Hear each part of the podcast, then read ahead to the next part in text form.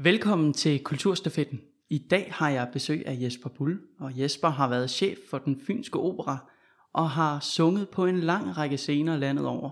Han er bariton og uddannet ved det fynske musikkonservatorium. I dag optræder han med et bredt udvalg lige fra opera, danske sange, musical og til med pop. God fornøjelse.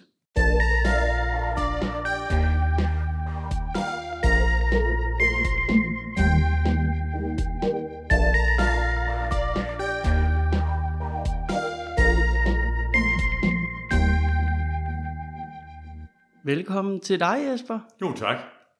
Øh, super fedt, du vil være her. Meget Øh, gerne. Ja. øhm, jeg introducerede dig jo lige med, at du er jo en kunstner, der arbejder med mange forskellige ting inden for øh, sangverdenen. Ja.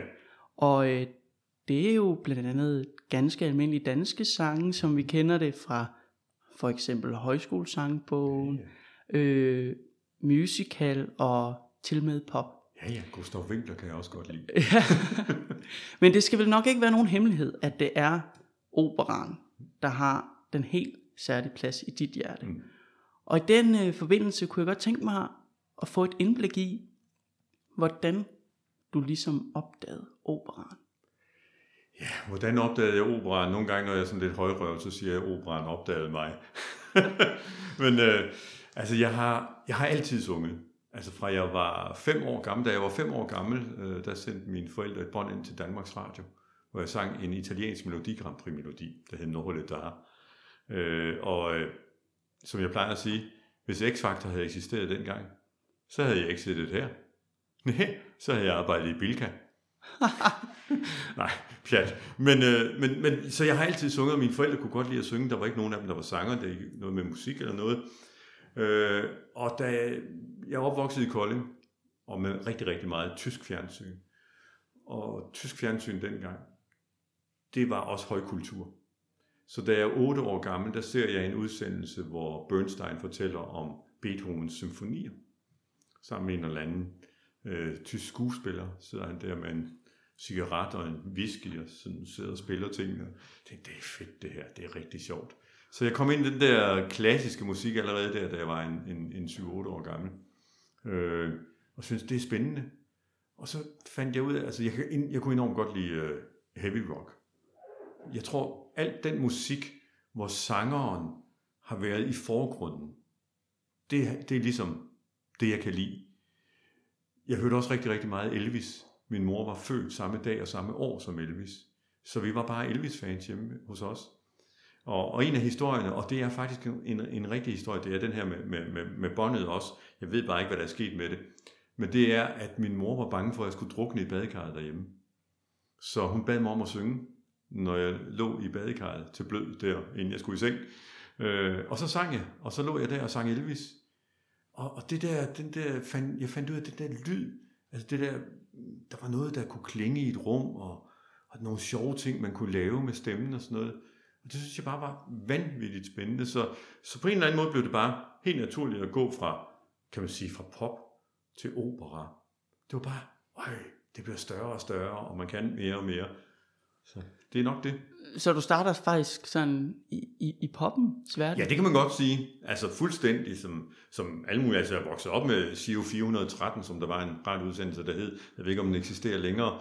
Øh, og, så, øh, og så er jeg vokset op med, med det, der hedder Tysk Hitparade. Det var det, vi så. Øh, mine forældre var sådan fuldstændig normalt borgerlige. Jeg boede i et parcelhuskvarter, fuldstændig borgerligt øh, hjem.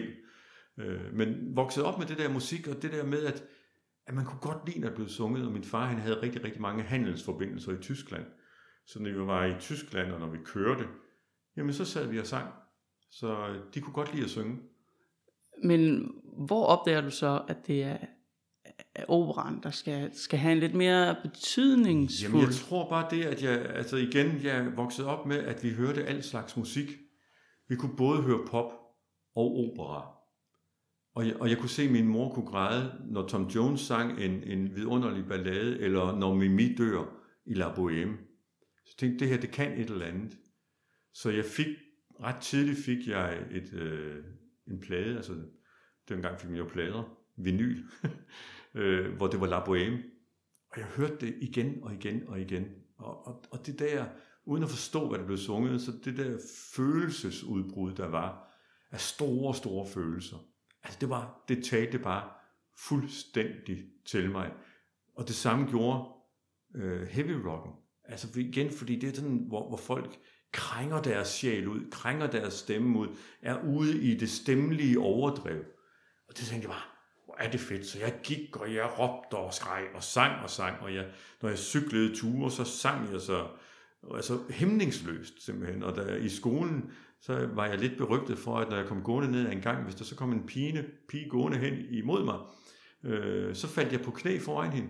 Og så sang jeg et lille stykke af en opera. Nu går jeg lige lidt væk fra mikrofonen, så sang jeg, E solte l'anima la vita amore.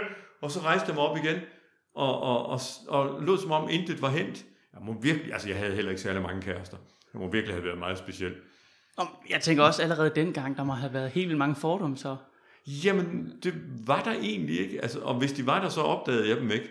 Fordi jeg var så glad for det der, så, øh, så jeg var lidt ligeglad. Og, og det kan man sige, det har jeg, det har jeg faktisk ført videre i, mit, i resten af mit liv.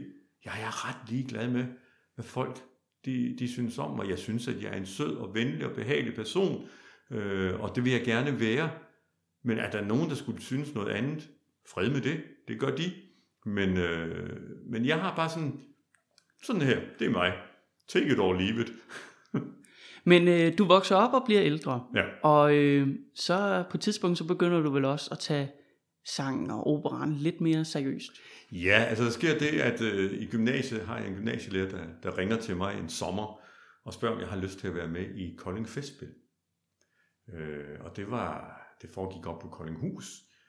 Vi skulle lave champagnegaloppen, der handlede om H.C. Lundby, og Stig Rossen, han havde hovedrollen. Jeg var bare med i koret. Så året efter skulle vi lave Den Glade Enke. Jeg fik sådan en lille rolle som Vicomte Cascada, der starter hele Den Glade Enke med en sang. Og Stig Rossen, han havde hovedrollen. Så skulle vi lave Oklahoma, og Stig Rossen, han var rejst. Så tænkte jeg, så bliver det mig.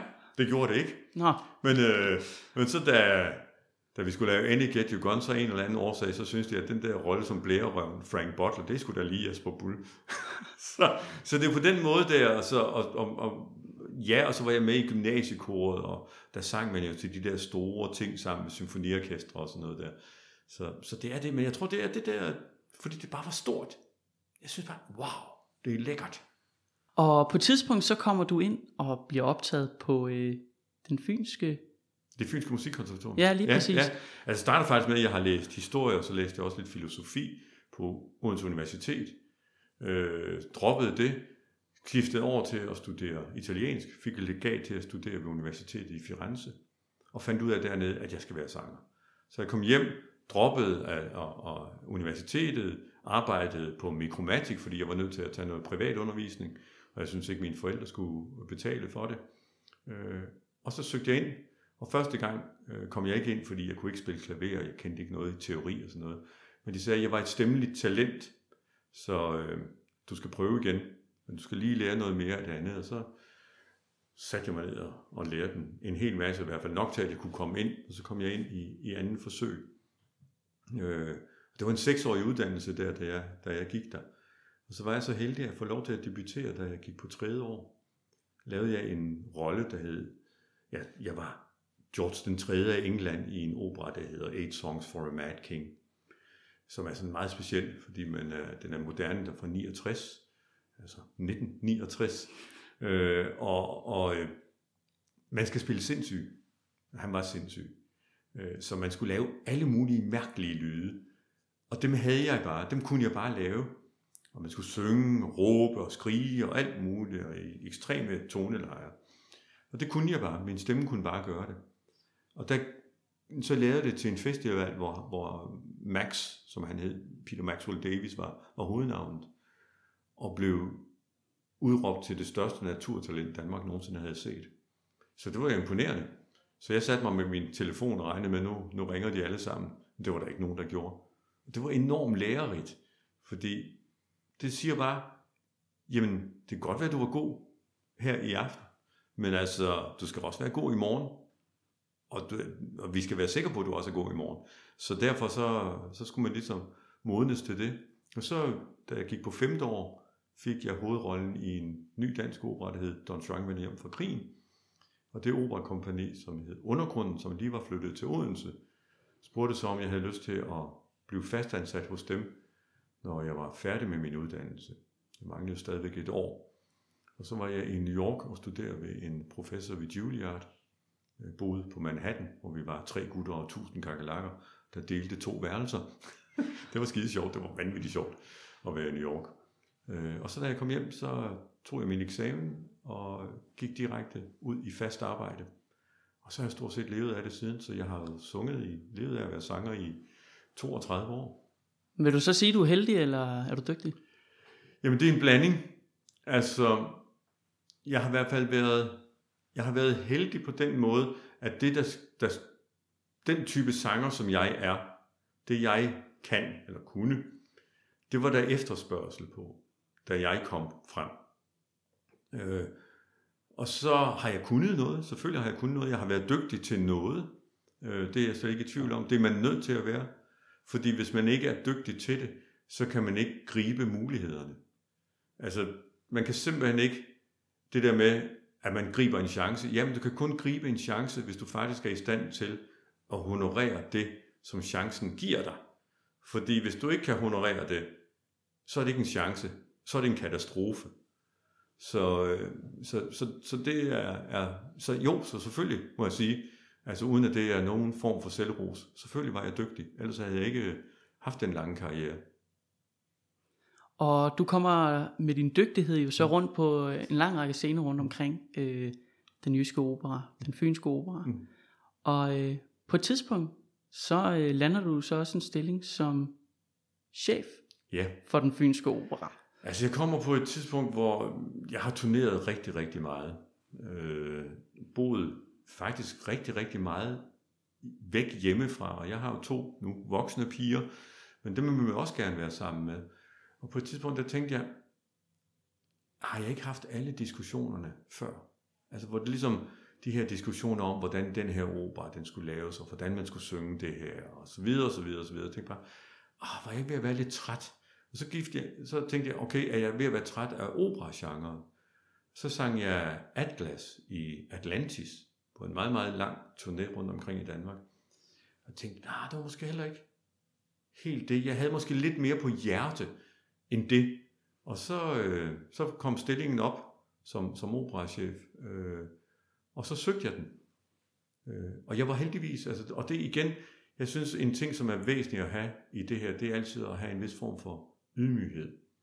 Og jeg var faktisk ikke førstevalget. Der var faktisk en anden, som de tænkte, som den bestyrelse, der, der havde siddet til jobsamtalerne, der tænkte, om det er måske ham, vi vil have. Men han sagde så, at han var ikke interesseret i at være på Fyn. Og så, så ringede de så til mig og spurgte, om jeg havde lyst. Og det ville jeg gerne, fordi jeg kunne faktisk gøre noget, som jeg ikke havde kunnet gøre før.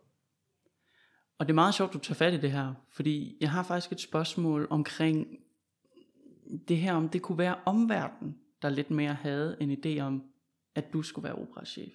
Fordi på det her tidspunkt, så har du alligevel, du har jo en ret lang karriere allerede, ikke? Mm. Altså, været ret rundt omkring. Mm. Men, men er det dig selv udelukkende, der mærker efter og tænker, det skal jeg?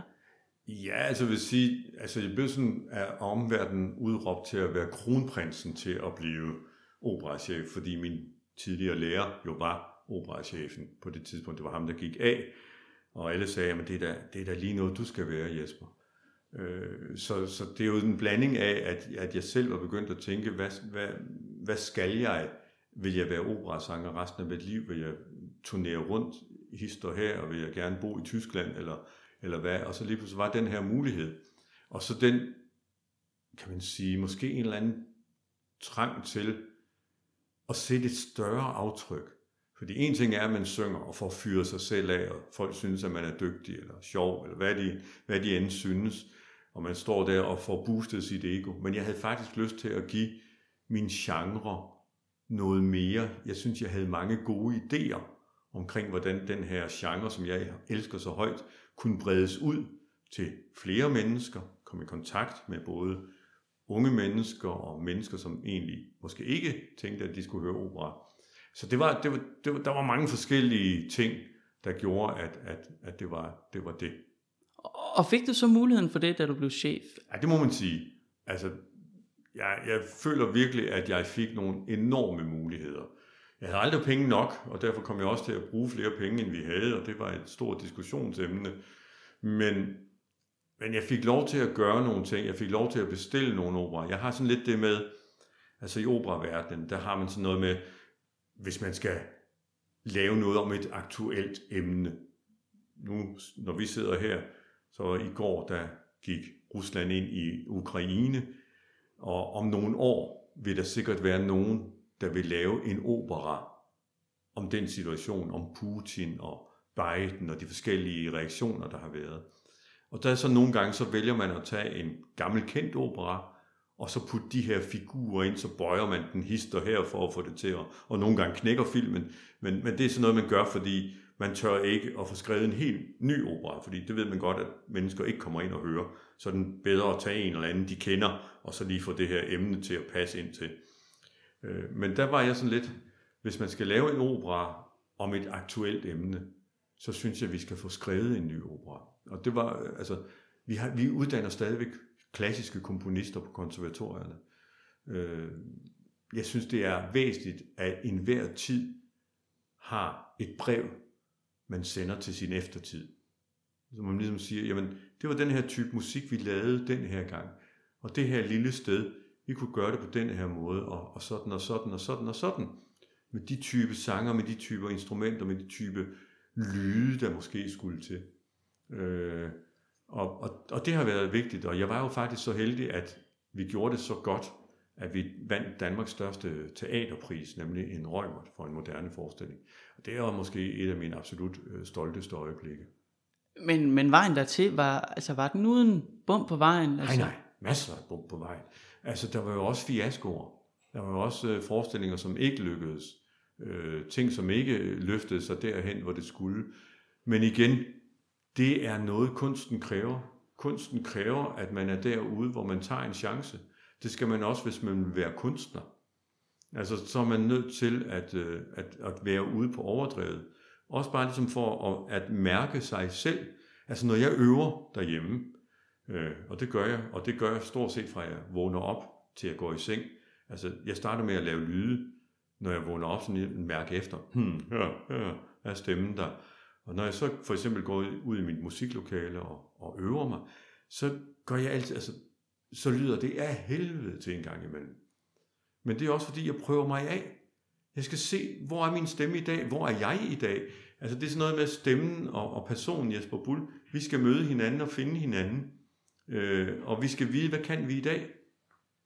Så, så, så det, øh, men, men, men hvis jeg kigger tilbage på det, Altså bortset fra en, en lidt tragisk slutning af mit ophold som operachef, kan man sige, så var det en fantastisk tid. Og jeg tror faktisk, jeg var en, en ret god chef for mine ansatte, om end jeg fik båden til at rokke lidt voldsomt til tider. Øh, men jeg tror, de fleste var glade for at være på det sted, fordi jeg, jeg, jeg, jeg stolede på folk. Og det var et spændende sted at være. Og det håber jeg, altså, og det tror jeg det stadigvæk er. Nu er der jo kommet en tredje operachef, tror jeg det er, efter mig. Og det er spændende at se. Altså, det vil også noget med at give en stafet, hvor de enten kan sige, at den her, den griber vi, og den kører vi videre af den her vej. Eller vi siger, nej, det, det var det. Nu gør vi noget helt, helt andet. Men savner du det? Jeg savner ikke at være chef. Det gør jeg ikke. Nej, fordi der, der var så mange, der er sådan rapporter, der skal skrives til, til forvaltninger og og politikere, og hele det der politiske spil om at, at, at få, til, til at, for, at få folk til at forstå, hvad det er, øh, og om den konstante mangel på, på penge. Øh, det, det savner jeg ikke. Men jeg synes stadigvæk, jeg har idéer, og jeg savner nogle gange, at, at nogle af de idéer, jeg har, at man kunne få dem ud i verden. Nu kan man sige, nu lever vi for eksempel i en tid, hvor vi begynder at kigge enormt meget på, på feminisme. Altså, der er ikke skrevet særlig mange operer om kvindelige, altså hvor kvinderne ligesom er hovedpersonen. Det er sådan en elskende par eller sådan noget. Jeg havde sådan en drøm om, at der skulle laves en, en uh, opera om den der meksikanske uh, kvinde, der hed Frida Kahlo. Det, det vil jeg gerne have. Altså, Det ville jeg sætte i værk, hvis jeg var operachef for eksempel. Du, du var også lidt inde på, at som operachef, så var der jo de her barriere her, mm. det økonomiske og politiske. Ja. Øh, men du var jo også samtidig udøvende i nogle forestillinger. Ja. Og der må det også have været lidt svært at, øh, at ligesom at skelne mellem de to ting for dine medarbejdere, eller hvad? Altså, jeg, jeg lavede en, kan man sige, på sin vis set i bagklogskabets forklarende lys, en fejl, og det var, at jeg sang hovedrollen i en moderne opera, der handlede om Peter Brikstofte, hvor jeg selv sang Peter Brikstofte, eller hvad han nu hed, kongen af Himmelby. Og det skulle jeg ikke have gjort, fordi der var det svært at, at få det til at, at balancere, at nu går vi ned og hygger os og synes, at nu skal vi lege og finde ud af, hvordan og hvorledes at arbejde intenst, og så det næste øjeblik sige til folk, nej, du kan ikke, du kan ikke få lov til at købe det der, fordi det, det er for dyrt. Så det, det var rigtig, rigtig dumt. Så det jeg gjorde, det var, at jeg lavede nogle gange nogle små roller, nogle bitte, bitte små roller i, i, øh, i opera. Og det var sådan lidt ud fra en, nu er du så ikke, men du har måske alligevel oplevet ham, der hedder Alfred Hitchcock. En engelsk filminstruktør, der lavede gyser i Hollywood. Og han var meget berømt for, at han lavede det, der hed en cameo, hvor han dukkede op i sin egen film. Altså det kunne være bare, at han sad i en bus, hvor hovedpersonerne så sidder og snakker, og så sidder han lige bagved, og så siger de måske, undskyld, kan vi lige komme forbi? Så siger han, ja, det må de gerne. Og, og, og det, det var sådan lidt det, jeg tænkte sådan, det tror jeg mit, det håber jeg, og det tror jeg, at mit, mit publikum synes var sjovt at se operachefen en lille bitte smule på, på slaplinje i en, i, en, øh, i en opera. Men tænker du, du kunne have gennemført opgaven som chef, hvis nu der var nogen, der havde sat foden ned og sagt, det kan du ikke få lov til? Eller, eller var det også en drivkraft for lige netop det andet, de lidt mere sure poster, det politiske og det kommercielle del af, af den opgave? Altså det kommercielle kunne jeg enormt godt lide. Jeg elskede det, det kommercielle i det. Altså jeg elskede også det der med ligesom at få idéer med, altså vi havde arbejdet med Odense samarbejde med Odense Åfart, ikke? Og, vi, og vi havde med et øh, bilhus, C.A. Larsen, hvor vi lavede opera i deres bilhuse rundt omkring. Altså det synes jeg var enormt spændende. Det var mere det der politiske, som, som, som på en eller anden måde trak tænder, og de der altså, latterlige, dybest set, rapporter, man skulle lave en gang imellem, hvor jeg jo i protest nogle gange bare skrev ja og nej. Jeg nægtede simpelthen at, at, at gå ind i det der spil, og det skal man ligesom have lyst til også at gå ind i. Det er en væsentlig del af det, og hvis man ikke vil det, så skal man ligesom overveje, men skal jeg så være operachef? Og det skulle jeg ikke. Og, og jeg, jeg stoppede et, et år for sent. Havde jeg stoppet, dengang vi fik en røgmert, så havde jeg måske været infiteret operachef andre steder i Danmark eller i udlandet i dag. Men jeg gjorde det ikke. Jeg, jeg fortsatte et år for meget. Og, og der var min kone meget, meget alvorlig syg, eller hun var ved at blive meget alvorlig syg. Min kone har Alzheimer's og har nu i godt tre år været på plejehjem. Så jeg mistede også overblikket. Altså jeg var allerede før det kendt for, at jeg brugte flere penge, end vi havde, eller berygtet for det. Øh, det var også, det var også nogle gange et, et valg, for ligesom at sige, nu skal I se, hvis vi skal lave opera, som folk gerne vil høre, så koster det så og så mange penge. Der er jo en forventning, sætter du en opera op, så er der en forventning fra et publikum, om der skal være et orkester, der skal være x antal sanger, det skal have en vis fylde. Det kan ikke bare være som et, et, et teaterstykke, hvor, hvor der står to mennesker eller en og laver en monolog. Det kan det godt en gang imellem, men det er ikke det, der er forventningen. Og så kan man ikke give en opera stort set det samme, som man giver et taleteater. Fordi det er bare meget, meget dyrere at lave opera. Bare at bestille en opera, så skal du have honorar til en komponist, du skal have honorar til en forfatter, måske skal du have honorar til en dramatur, der skal ind over. Så, så der er bare mange, mange større udgifter. Og det var svært at få til at, at, at få folk, altså det politiske, til at forstå, og så derfor så valgte jeg bevidst at sprænge budgetterne, for at sige, det er det her, det koster. Så hvis vi skal eksistere, så koster det altså x antal penge mere end det, vi får. Og det gjorde jeg så bare kan man sige, en gang eller to for meget. Øh, og, og der kendte jeg så ikke min besøgelsestid. Der var jeg en, en for operaen, en dårlig chef. Fordi der var jeg måske for meget, jeg gør som jeg synes, ikke? Altså, som jeg startede med at sige, og lyttede ikke til de mennesker. Der var rigtig mange mennesker i en bestyrelse, som prøvede på at, at tale mig til fornuft. Men jeg mistede også mit overblik, da jeg lige pludselig havde en kone, som kæmpede for livet. Og dybest set kan man sige, at hun har jo mistet sit liv. Hun lever stadigvæk, men hun, hun er jo ikke mere. Hun er en kvinde, der ikke ved, hvem jeg er, når jeg besøger hende. Hun har ikke noget sprog tilbage. Hun bor på det her plejehjem, hvor hun tuller lidt rundt øh, og taler med nogle gange, altså i et sprog, der ikke eksisterer, med mennesker, som ikke er der. Øh, så, så alt det der, det var jo sådan, jeg var jo fuldstændig ude på overdrevet. Jeg anede ikke, hvor jeg var. Og det gjorde så også, at jeg til sidst, da jeg sprængte budgettet, meget, meget voldsomt, fordi jeg var så stresset, at jeg ikke kunne huske, hvad jeg havde lavet af aftaler. Og jeg kunne ikke lytte til folk, der sagde, prøvede på at hjælpe mig. Jeg var, jeg var helt væk der. Jeg, jeg præsterede faktisk en gang at, at forlade operan øh, og køre hjem. Jeg bor 20 km syd for Odense. Uden at vide, at det var det, jeg gjorde. Jeg fandt mig selv siddende i bilen tre timer senere på gårdspladsen, der hvor jeg bor.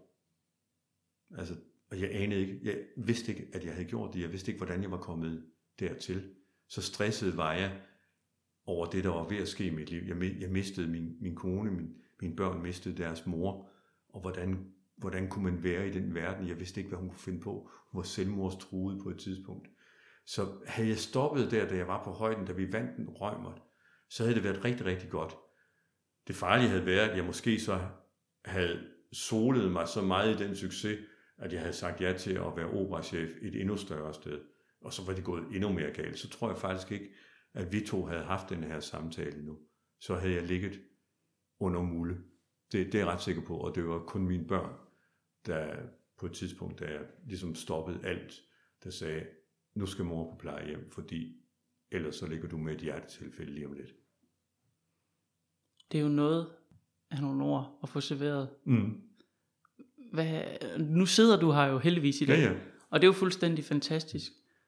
Hvilke overvejelser og tanker gjorde du der for ligesom at vende, eller hvad skete der sådan?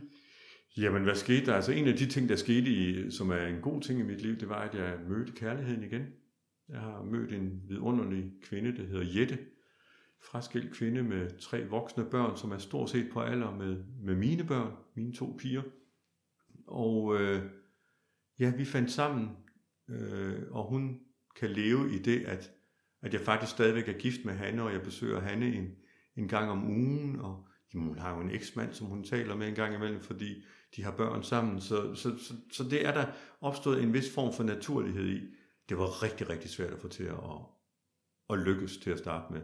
Vi havde så meget i bagagen begge to, så det der med at pakke den fælles kuffert og få den med flyet, det var næsten umuligt. Så, så nogle gange så i familien, så spørger vi med, at vi havde flere sæsoner end Game of Thrones. så øh, fordi det var, det, det var bare svært. Men nu går det rigtig, rigtig godt, og vi er rigtig, rigtig glade for hinanden, og vores børn er rigtig glade. Begge børn er rigtig, rigtig glade for det valg, vi har gjort. Så det har jo været noget, der, der gør, at, øh, at jeg fik troen på, på livet tilbage. Så er jeg måske også et menneske, som tror på livet, altså som grundindstilling. Jeg har altid tænkt, at selvom Hanne, kan man sige, psykisk døde, så skulle jeg leve videre. Og meget tidligt talte jeg med mine børn om, at jeg nok ville finde mig en, en ny kvinde i mit liv. Og det synes de var helt naturligt, at jeg skulle gøre det. Og så rent, rent faktisk, så skete der også det, da Hanne var i det her limbo, hvor hun en gang imellem var frisk, og en gang imellem var syg. En dag, hvor hun var frisk, så sagde hun, Jesper, vi to, vi, kan skille, vi skal skilles, så du kan komme videre i dit liv og få dig et godt liv nu. Fordi det her, det skal du ikke være med til. Og så sagde jeg selvfølgelig, men det skal jeg være med til, og det er jeg med til. Men nu er jeg, og det er ikke noget selvros, men det er bare den måde, jeg er på. Jeg føler, at jeg har gjort alt, hvad jeg overhovedet kunne for Hanne, og jeg er der stadigvæk. Jeg er stadigvæk den dag, hvor hun skal drage sit sidste åndedrag, så er jeg den, der skal være der, og måske stå ved siden af, hvis det ikke bare sker pludselig. samtidig med, at jeg har et utroligt dejligt kærlighedsliv ved siden af, og, og dejligt familieliv. Så, så, så på den måde er det, som jeg nogle gange siger, så er det en tragedie, der, der er intet lykkelig.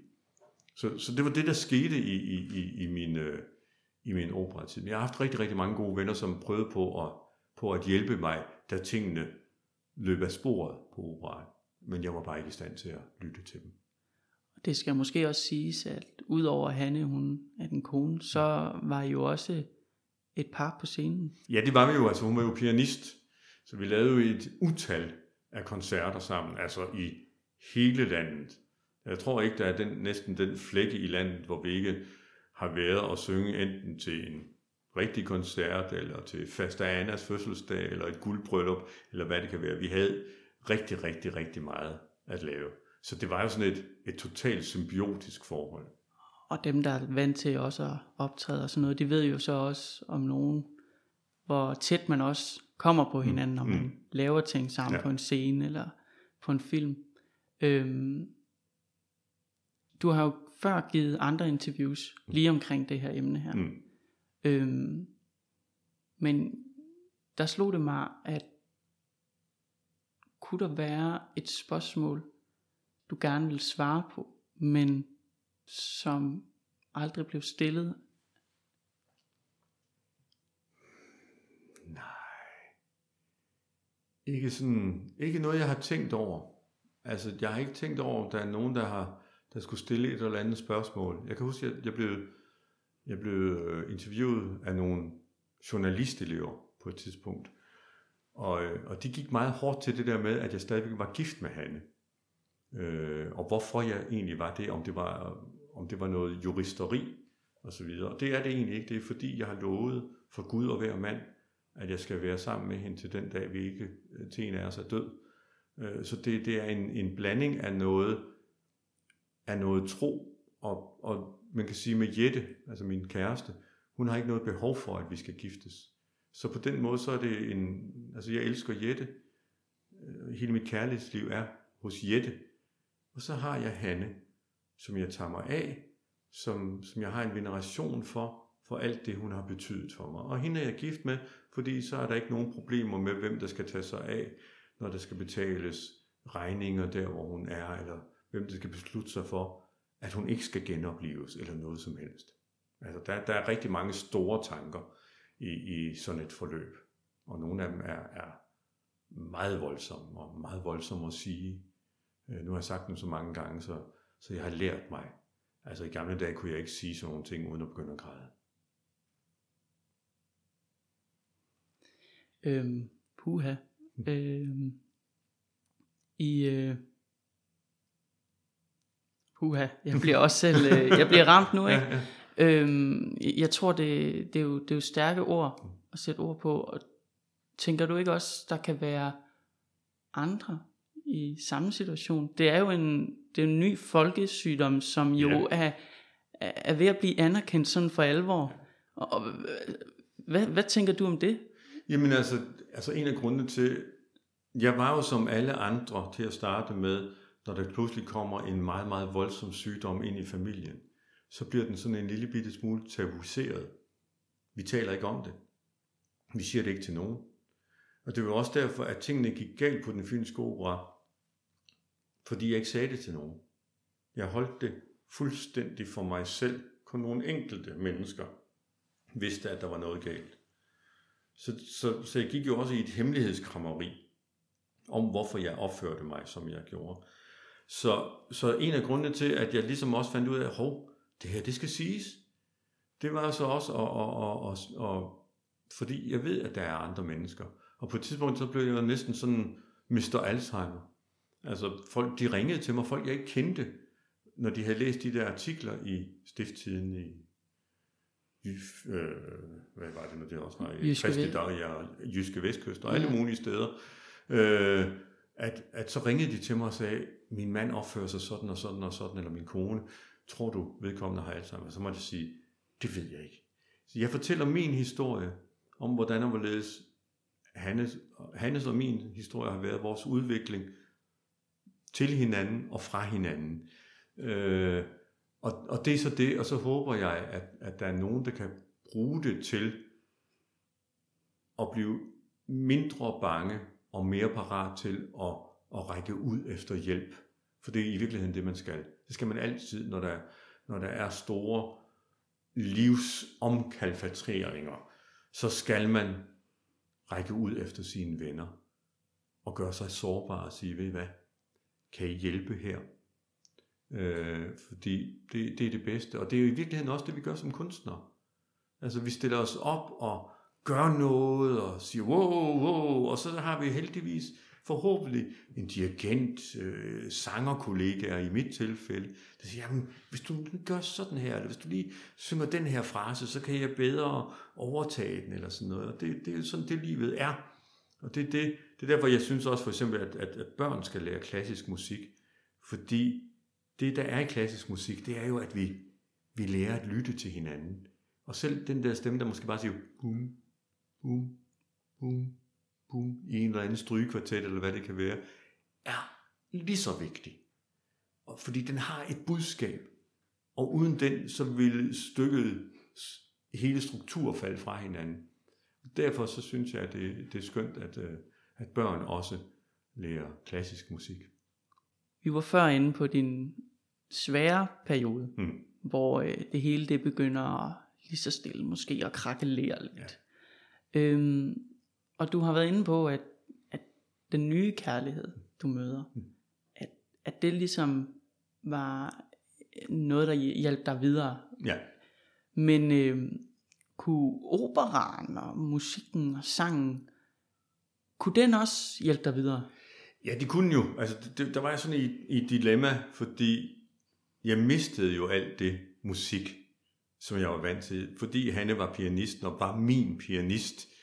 Altså alt det, vi lavede sammen, alle de drømme, vi havde om, om koncerter, vi skulle lave, og, og det sted, hvor vi bor, hvor vi faktisk har et, et musikrum, der kunne tage øh, 800 mennesker, altså at det aldrig blev til noget. Så, så, jeg, så jeg var i sådan et, et dilemma, og jeg vidste ikke helt, jeg er også, jeg er også blevet en ældre mand, ikke? Altså nu, jeg fylder 58 næste gang, så det var også lidt, der er unge, unge sangere, som skal til. Altså jeg skal jo ikke sidde på, på flæsket mere. Det, det er der andre, der skal have lov til at, at få smagen af, af, det flæsk, eller frikadeller, eller hvad man nu end har lyst til, eller pizzaen. Så, så jeg havde jo mange overvejelser om, over, hvad mit liv skulle være nu. Og så røg vi jo ind i en periode med, med corona. Så lige pludselig, da man tænkte, okay, nu skal jeg til at ud igen, så blev alting lukket ned. Så jeg sad lige pludselig uden noget som helst. Jeg havde ikke startet noget nyt. Jeg kunne det gamle, men havde jeg lyst til det? Og så videre, og så videre. Så der var masser. Men, men til gengæld var det måske også meget fedt. Jeg fik gået rigtig, rigtig mange ture, og jeg fik, øh, jeg fik ryddet op. Det viste sig jo, igen, nu kommer jeg tilbage til det, men det, fordi det betyder rigtig meget. Mit hjem, jeg bor ude på landet, og min have var fuldstændig tilgroet. Der, var, der kom ikke lys ind i huset. Og, og tingene stod, som de altid havde stået. Altså, som mine børn sagde, det så ud som om mor hun bare lige oppe i brusen. Og så lige pludselig så faldt skældet fra mit øje. Det, det hjalp mange af de her gange, hvor Jette og jeg gik til og fra hinanden til, at hov, Jesper, du har glemt at leve. Du har glemt at komme videre. Du har glemt dig selv. Øh, og så tog jeg simpelthen motorsaven frem, og så fældede jeg træer i et væk, og fjernede buske, og alting ned fra væggene, og malede og flyttede om på ting. Og så kunne jeg også sige til Jette, sådan her, nu er det her hjem mit hjem. Det her, det er ikke Hannes og mit hjem det her. Det er mit hjem. Det er mig, der bor her. Har du lyst til at være en del af det? Så, så det har jo givet enormt mange tanker omkring, hvad man skulle. Og det må jeg for så vidt stadigvæk i gang med. Nu har jeg rigtig meget at lave. Lige for tiden laver jeg skolekoncerter. Det er sindssygt hyggeligt. Jeg elsker det. At være ude og fortælle børn om opera. Det, det er altså virkelig, virkelig sjovt og spændende. Øh, så skal jeg lave foredrag. Og så laver jeg andre sådan operakoncerter og underholdningskoncerter. Jeg skal lave en stor Wagner-rolle her til sommer. Så, øh, så der er, er nok at rive i. Men jeg er stadigvæk sådan i, i, i gang med at tænke, hvad vil du med de sidste 13 måske 15 år af dit arbejdsliv. Hvad, hvad, hvad vil du der? Øh, der har jeg overvejet, på et tidspunkt overvejet jeg, og den er jeg ikke færdig med at øh, læse til præst, fordi jeg har en vis form for øh, religiøs overbevisning. Grunden til, at jeg ikke har gjort det endnu, er, fordi jeg er ikke sikker på, at, at jeg kan købe ind på det hele, og jeg skal ligesom vide med mig selv, hvor, hvor lidt, eller hvor meget kan jeg skære fra, kan man sige, uden at det bliver utroværdigt, at jeg står oppe på den prædikestol, hvis det er det, det bliver. Det er ikke sikkert, det bliver det. Det, er en tanke, jeg har gjort mig. Så har jeg faktisk også tænkt på, på et tidspunkt at læse til seksolog. Øh, og det var sådan også i, i, fordi jeg tænkte, der er ikke mange mænd i min alder, med de ting, der kommer med, når man har nået min alder, og de ting, jeg har oplevet, også på det seksuelle i forhold til at få en kone, der har demens og alt muligt, øh, og, og med 20 års sukkersyge, der sker nogle ting med kroppen, så jeg tænkte, måske var det en god viden at sidde med. Og så er det faktisk sådan, at den pianist, som jeg arbejder sammen med nu, som vi har et meget, meget tæt samarbejde, og har kendt hinanden i rigtig mange år, fordi hun var elev af Hanne også. Hun er faktisk uddannet seksolog og parterapeut ved siden af, at hun er uddannet pianist. Startede med at være uddannet pianist, og så tog hun så den anden uddannelse. Så jeg kan sige, at altså, nogle, nogle, nogle, nogle saftige samtaler, vi har haft, når vi har kørt ud og skulle lave øh, koncerter. Fordi sådan ligesom, så har hun snakket om en opgave. Nå, jamen det kunne være sådan, og tror du ikke, hvis man nu siger sådan og sådan og sådan. Så, øh, så det var også en, en, en tanke. Og det er jo helt vildt meget op i tiden. Og, Ja, ja. altså, der, ja. der rammer du en, en, en tid, hvor, hvor det nemlig er på dagsordenen, Ja, det her. ja. Øh, så Så det kunne også være, at jeg skulle være seksolog og præst. Wow. det vil ja, være der, er noget ham der, der er ham der Joachim Stender, han har jo skrevet en bog om guddommelig sex. det vil være noget af en kombi i hvert Ja. fald. Øhm, Jesper, jeg kunne godt tænke mig, at vi prøvede at snakke lidt ind i øh, maskinrummet mm. Mm. for en operasang. ja. Øh, fordi jeg tænker, og det tror jeg også, at man har fået et indblik i nu, det er ikke noget, man kommer sovende til. Mm. Øh, du er bariton. Kan du ikke lige prøve at forklare, hvad er det? Ja, bariton er jo, altså man inddeler stemmer i grupper. Den øverste kvindestemme hedder en sopran. Hvis man nu tager kor for eksempel, så er der fire stemmer. Der er sopranen, og så er der alten, så er der tenoren, og så er der bassen. Og hvis vi nu skal have nogle stemmer ind imellem dem her, jamen så er der første sopranen, anden sopranen, første alten, anden alten, og så videre, og så videre. Og for eksempel med basserne, så må man sige, den, den stemme, som ligger imellem tenoren og bassen, det er en bariton tit og ofte. I det kan man så være et utal af undergenre også. Er man en karakterbariton? Er man en heltebariton? Synger man Verdi? Synger man Wagner? Altså, der, der er utrolig mange. Synger man Mozart? Altså, virkelig mange sådan små ting, som ville tage, altså skulle vi ligesom tale sammen de næste 10 timer, hvor jeg skulle ligesom forklare, hvad er det, der gør, at det her, det siger man sådan og sådan. Det har noget at gøre med stemmens stamina, stemmens styrke, hvor har man sin force i forhold til at synge visse former for fraser. En frase, det er, når man synger fra punkt A til punkt C i en, i en melodi. Hvordan kan man gøre det? Hvor, hvor, hvordan tegner stemmen sig? Er den, er den bygget til det, eller er, den, er det en lidt hurtigere stemme? Er det en tungere stemme? Der kan være så meget. Men altså, jeg er det, som, som man kalder bariton, så jeg ligger et sted imellem tenoren og bassen. Og i gamle dage, da jeg var ung, og kunne synge rigtig, rigtig mange virkelig høje toner, der troede folk, at jeg var det, der hed heldetenor. Øh, og det er tit og ofte baritoner med en god højde, måske endda til tider en suveræn højde, der kan gå hen og, og, og synge det fag. Og hvorfor skal de gøre det? Det er fordi, så synger man Wagner. Og det vil sige, at man synger noget, hvor orkestret larmer lidt mere, end ved for eksempel et Mozart-orkester. Så det bliver enormt teknisk det her. Men så skal man, for at kunne komme ud over det orkester, så skal man kunne synge måske med en lidt større kraft, end hvis du skal synge en, ud over et Mozart-orkester. Der er jo forskel på, om der sidder 45 mand i et orkester, eller om der sidder 100 mand. Det sjove det er altså nogle gange faktisk, et 100-mands orkester er faktisk tider i stand til at spille svagere, fordi de tør, fordi de er så mange, så tør de at tro på, at de kan synge, at spille svagt. Altså når du kun har 10 mand i et orkester, så spiller de alle sammen sindssygt kraftigt, for vi skal jo fylde det ud. Så, så der, der, er mange, der er mange ting, og, og, og, og jeg har så haft den der stemme, som har en, et, et vist volumen. Det er ikke det største volumen, men det er et vist volumen.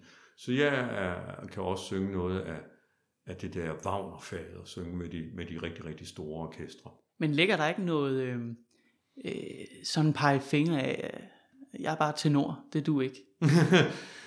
Nej, altså det, det kan man, altså når man laver gas med det, så, så, så er der jo.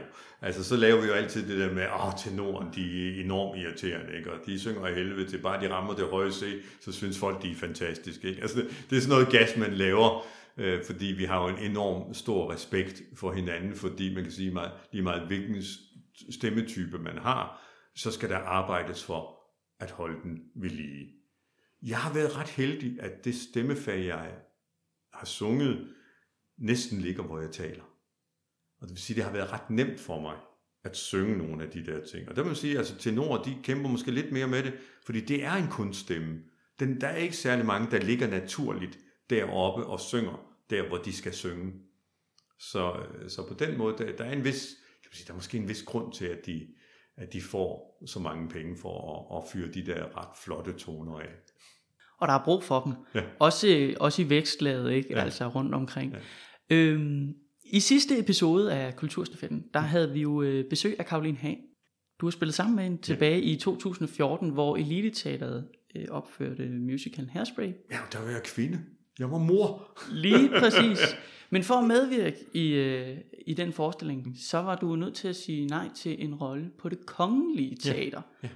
Og der må have været noget af et dilemma, tænker jeg bare, fordi eliteteater er jo et fedt teater, men det er jo også det her teater, der dyrker vækstlaget, og du har spillet sammen med amatører på det mm. teater, ikke? Målt op imod det kongelige mm. teater.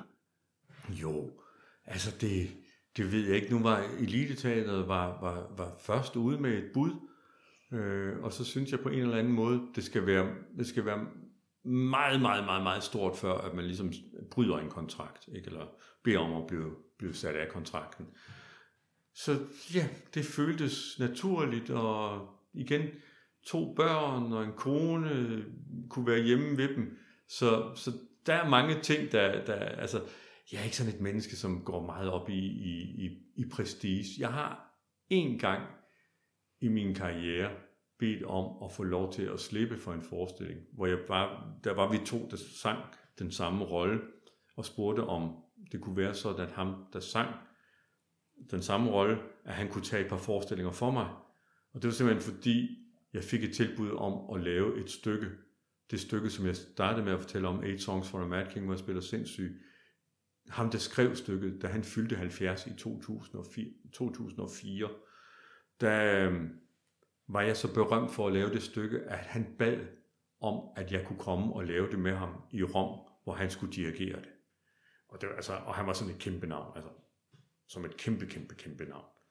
Og det der stykke, det var det stykke, der var grundlaget for hele min karriere. Så der gik jeg op til operachefen, den jyske opera. Jeg lavede Falstaff, en stor rolle på det tidspunkt, og sagde, kan jeg få fri? Fordi Max, han var adelig, Sir Max, havde spurgt, om jeg ville lave Eight Songs for a Mad King med ham i Rom. Og der sagde chefen, selvfølgelig skal du have lov til det. Det er så stort det her, så det skal du have lov til. Men Karoline, mm. hun havde selvfølgelig også forberedt et spørgsmål ja. til dig, og det kommer her. Og det jeg egentlig har tænkt på, at øh, søde, søde Jesper kan forsøge at guide os endnu mere hen på, det er, hvordan får vi endnu flere af de her ikke-kulturbrugere ud i det fantastiske kulturliv, som er her i Odense, i Nyborg, i København. Vi har simpelthen så mange muligheder. Øhm, hvordan får vi dem med i klubben? Fordi de skal da være med. Skønne Karoline, tak for det her enormt store spørgsmål, som, øh, som faktisk er noget, der har, har ligget meget på sinde i, i mange, mange år, og som jeg faktisk også tænkte rigtig meget over, da, da jeg var, var operachef. Hvordan får vi de ikke normal kulturbrugere til at komme ind og se opera, for eksempel, eller anden kunst. Nu tager jeg udgangspunkt i opera, det er min métier. Det jeg gjorde, det var, at jeg lavede for eksempel tingene på dansk, så folk i hvert fald kunne forstå til en vis grad det, der blev sunget. Vi sørgede for, at det ikke kostede særlig mange penge, og vi sørgede for, at der var, kan man sige, at de blev holdt lidt ved, i hånden, inden de skulle ind. Altså, de kunne komme ind og høre et foredrag om den forestilling, det skulle være. Lad os så sige, at vi har et segment, som ikke taler dansk. Jamen, så skulle vi måske sørge for, vi lavede faktisk en forestilling ude i Voldsmose. Vi flyttede simpelthen en forestilling derud, for tænkte vi, så kunne de mennesker, der, der normalt ikke tager ind til Odense og ser forestillinger, så komme i deres eget sikre comfort zone. Øh, det gjorde de så desværre ikke. Til gengæld så lavede vi en omvendt integration. Der var rigtig, rigtig mange mennesker, som aldrig havde været i Voldsmose, der kom ud og så den forestilling, vi lavede derude. Så på den måde, øh, kan man sige, så fik vi da brudt en, en barriere, og jeg kan huske en gang, da vi var derude, og jeg blev, var blevet bedt om at, at lave noget til sådan et fælles arrangement derude, og så sang jeg Toreadorens arie fra Carmen. Og jeg vil aldrig glemme det syn af alle de her skønne, tørklædt klædte kvinder og, og, og mænd i, i, i, i, i, kan man sige, i de klædedragter, de nu har på, der sad og sang med på Toreadorens arie i Carmen. Det der la la la la la la la la la la la la la la la la la la fordi det er jo det musik kan, altså det kan gøre et eller andet, det kan nedbryde en, en hvilken som helst barriere.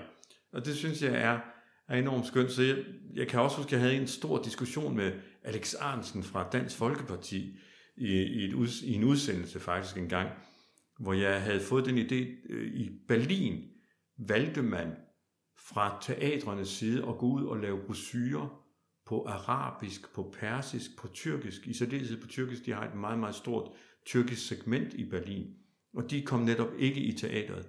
Og så, så lavede man simpelthen brosyren på tyrkisk, så de i det mindste kunne læse, hvad det var, de eventuelt valgte at gå glip af, eller tænkte, okay, det skal vi da ind og opleve. Så, så, så på den måde, jeg vil sige, man skal sørge for at være imødekommende over for mennesker. Og det vil sige, at man skal være imødekommende på, at det skal ikke koste særlig mange. Jeg, jeg synes egentlig, hvis, hvis det stod til mig, skulle det næsten være gratis, fordi man kan sige, at folk har betalt til kulturen via deres skattebillet. Så den der med, at teater skal have en egen indtjening, og den skal være så stor, den synes jeg faktisk er et, er et skråplan, fordi det er jo en ekstra skat, vi dybest set ligger på folk, som allerede har betalt. En, en øh, uh, ligger på folk, som har betalt en afgift til, at, at vi kan lave vores kunst. Uh, vær imødekommende i forhold til det sprog, de taler. Altså, kommer der nu for eksempel en flok arabisk talende mennesker, jamen så kunne det være fedt, at man havde en tolk, der kan gå ind og fortælle dem lidt om det, de skal ind og opleve. Fordi så igen kan man sige, så vil de også få en påvirkning igennem det, at de oplevede det danske sprog fra scenen, og så øh, havde en tolk, der kunne oversætte til deres eget sprog. Og du får lige den sidste ting, jeg kan godt se, at du løfter en hånd nu, men som jeg sagde, det her det er et meget stort emne, så havde jeg faktisk fundet en opera, den nåede jeg aldrig at gennemføre.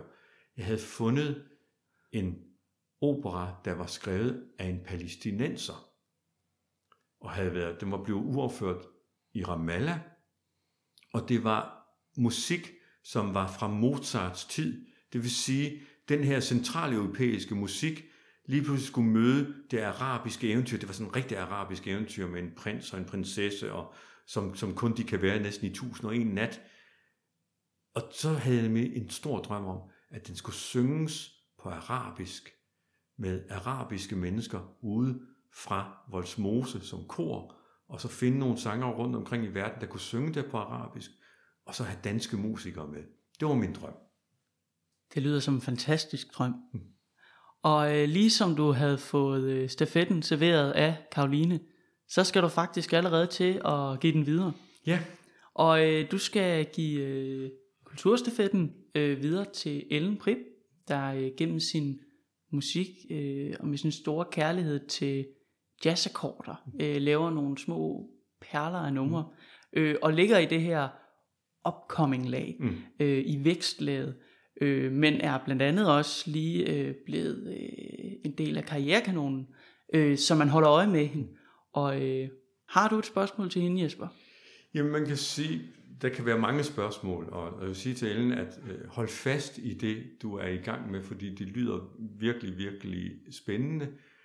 Vær parat til også at udvikle det. Vær parat til at, at, at lade være med at have en målsætning. Følg med. Følg med, hvad der sker i dit liv, i, din, i dit kunstneriske sind, som, som jeg kan høre, at du har et, et, et meget, meget stort kunstnerisk sind og stor kunstnerisk vilje.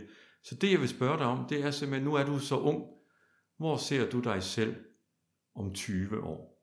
Og øh, med den note, så vil jeg sige tusind tak, fordi du gæstede Kulturstafetten, Jesper. Tak fordi jeg måtte komme. Kulturstafetten, en Green Dog podcast. Redaktionen bag Christian Botoft, David Laumann Hansen og Simon Skytte. Musik af Carsten Lykke og logodesign af Peter Dam. Lyd og mix af David Laumann Hansen.